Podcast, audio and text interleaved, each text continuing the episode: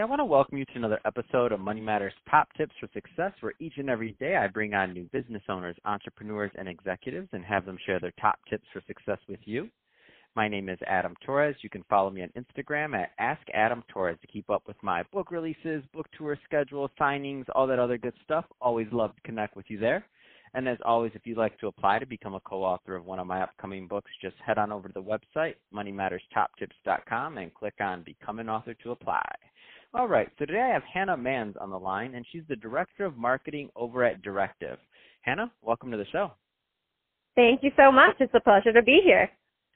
So I'm excited to get more into what you're doing over at Directive and how you're helping your clients. But before we do that, let's get a little bit more into your background.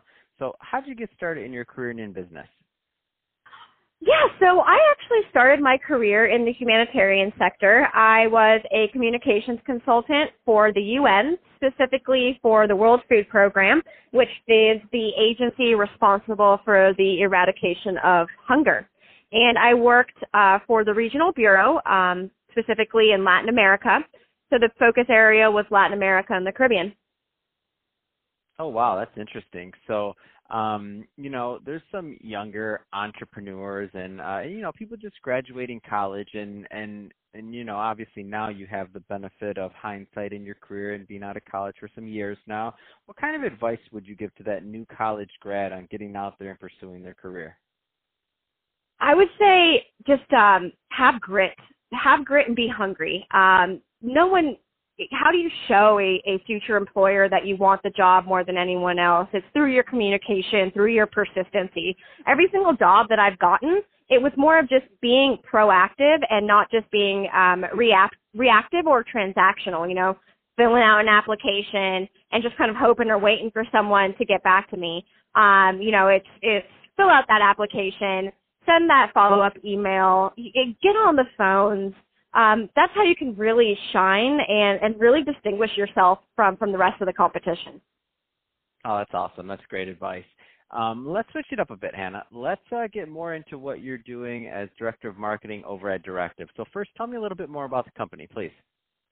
Directive is an enterprise search marketing agency. We offer PPC, SEO, conversion rate optimization design, or CRO, digital PR, and content strategy.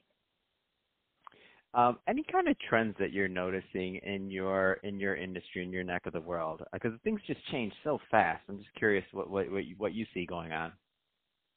Yeah, so I think one of the really cool things that I'm starting to see, um, the majority we are we work with enterprise brands, so it's not B2B or B2C specific. We are vertical agnostic.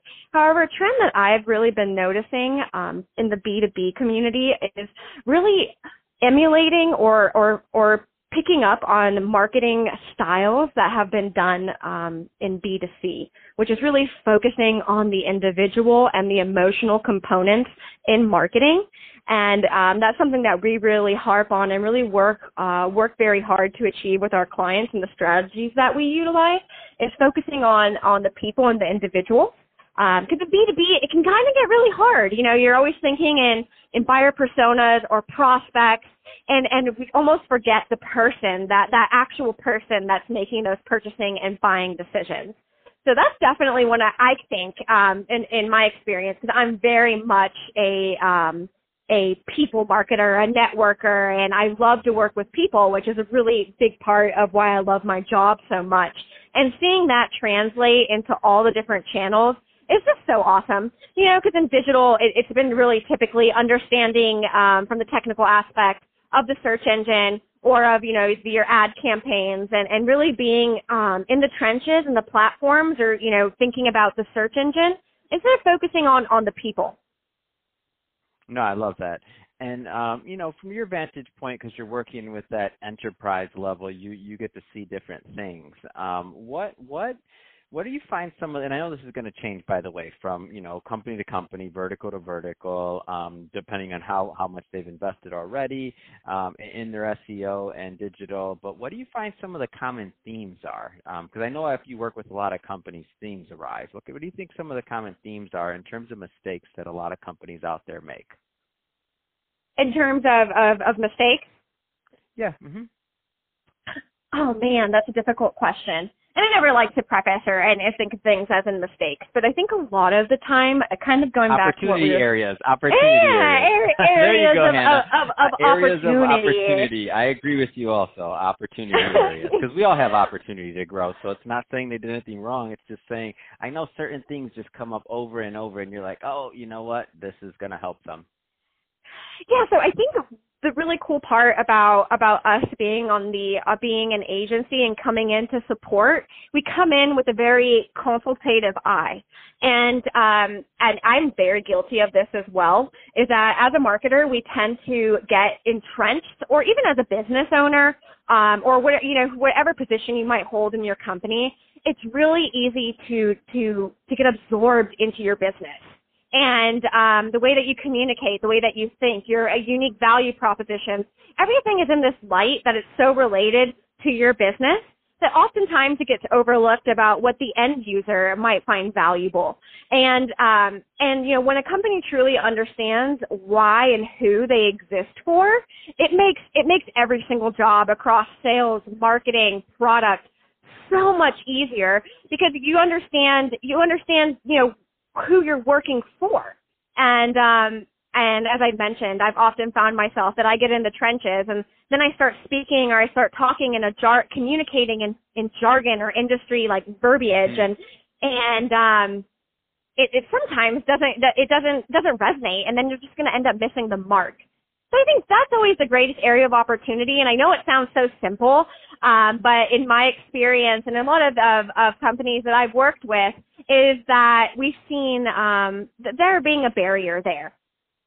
No, that's great, and I, I don't I don't think it sounds simple. If you can get that, if you can design for the end user in mind and keep your focus on that at all times, I mean that's how you make a lot of money. So no, not not simple. uh, it's simple to stay focused. I agree with you completely on that one, but uh, but uh, it's not not easy. That's for sure. That, that's Um, the that's hard awesome. part, you know, because there's going to be stakeholders and there's going to be like, you know, the the bullseye is is always kind of changing, and even it's simple to say, I think, but then when it actually gets to making that your focus day in and day out and staying on track, that's where we tend to kind of, you know, um, where where where we tend to veer a bit. That's awesome. So um let's so if somebody's listening in the car right now and they're thinking, oh um you know Directive sounds like an interesting company. I like what Hannah's saying. Um what type of client? I know you said you're vertical uh, or or niche um agnostic, but what what what type of clients do you like working on? What kind of projects do you typically like taking on at, at Directive? Oh, so um, as I mentioned, it runs the gamut. So we work we work with anything anything from B two B um, SaaS leaders to insurance companies. Hmm. Um, as we really have our our our bread and butter is in clients that really have a strong branding. They um, they're ready to start scaling uh, from a lead generation perspective on the search engine, and that's where we come in and really become the extension of of their digital marketing team. So if you're if you if you have your branding aligned and you're really ready to just start scaling and you have a sales team that's that's in place to be able to follow up on the on the oppor- the leads that we're bringing in, then that's usually where it's the best time for us to start an engagement. That's awesome. Um, so if somebody wants to follow up, uh, Hannah, what's the best way for them to get info on Directive? On Directive, you can head to our website, directiveconsulting.com. There you'll find all the information about us and as well as our numbers, uh, numbers to reach us at or sales lines. Fantastic. Well, hey, Hannah, I really appreciate you uh, coming on the show today and sharing more about your background and all the great work you're doing over at Directive. And to the audience, as always, uh, thank you for tuning in. I hope you got a lot of value out of this. If you did, don't forget to subscribe to the podcast, leave me a review, do all those great things we do to support our podcasters. I really do appreciate it. And uh, Hannah, thanks again for coming on the show.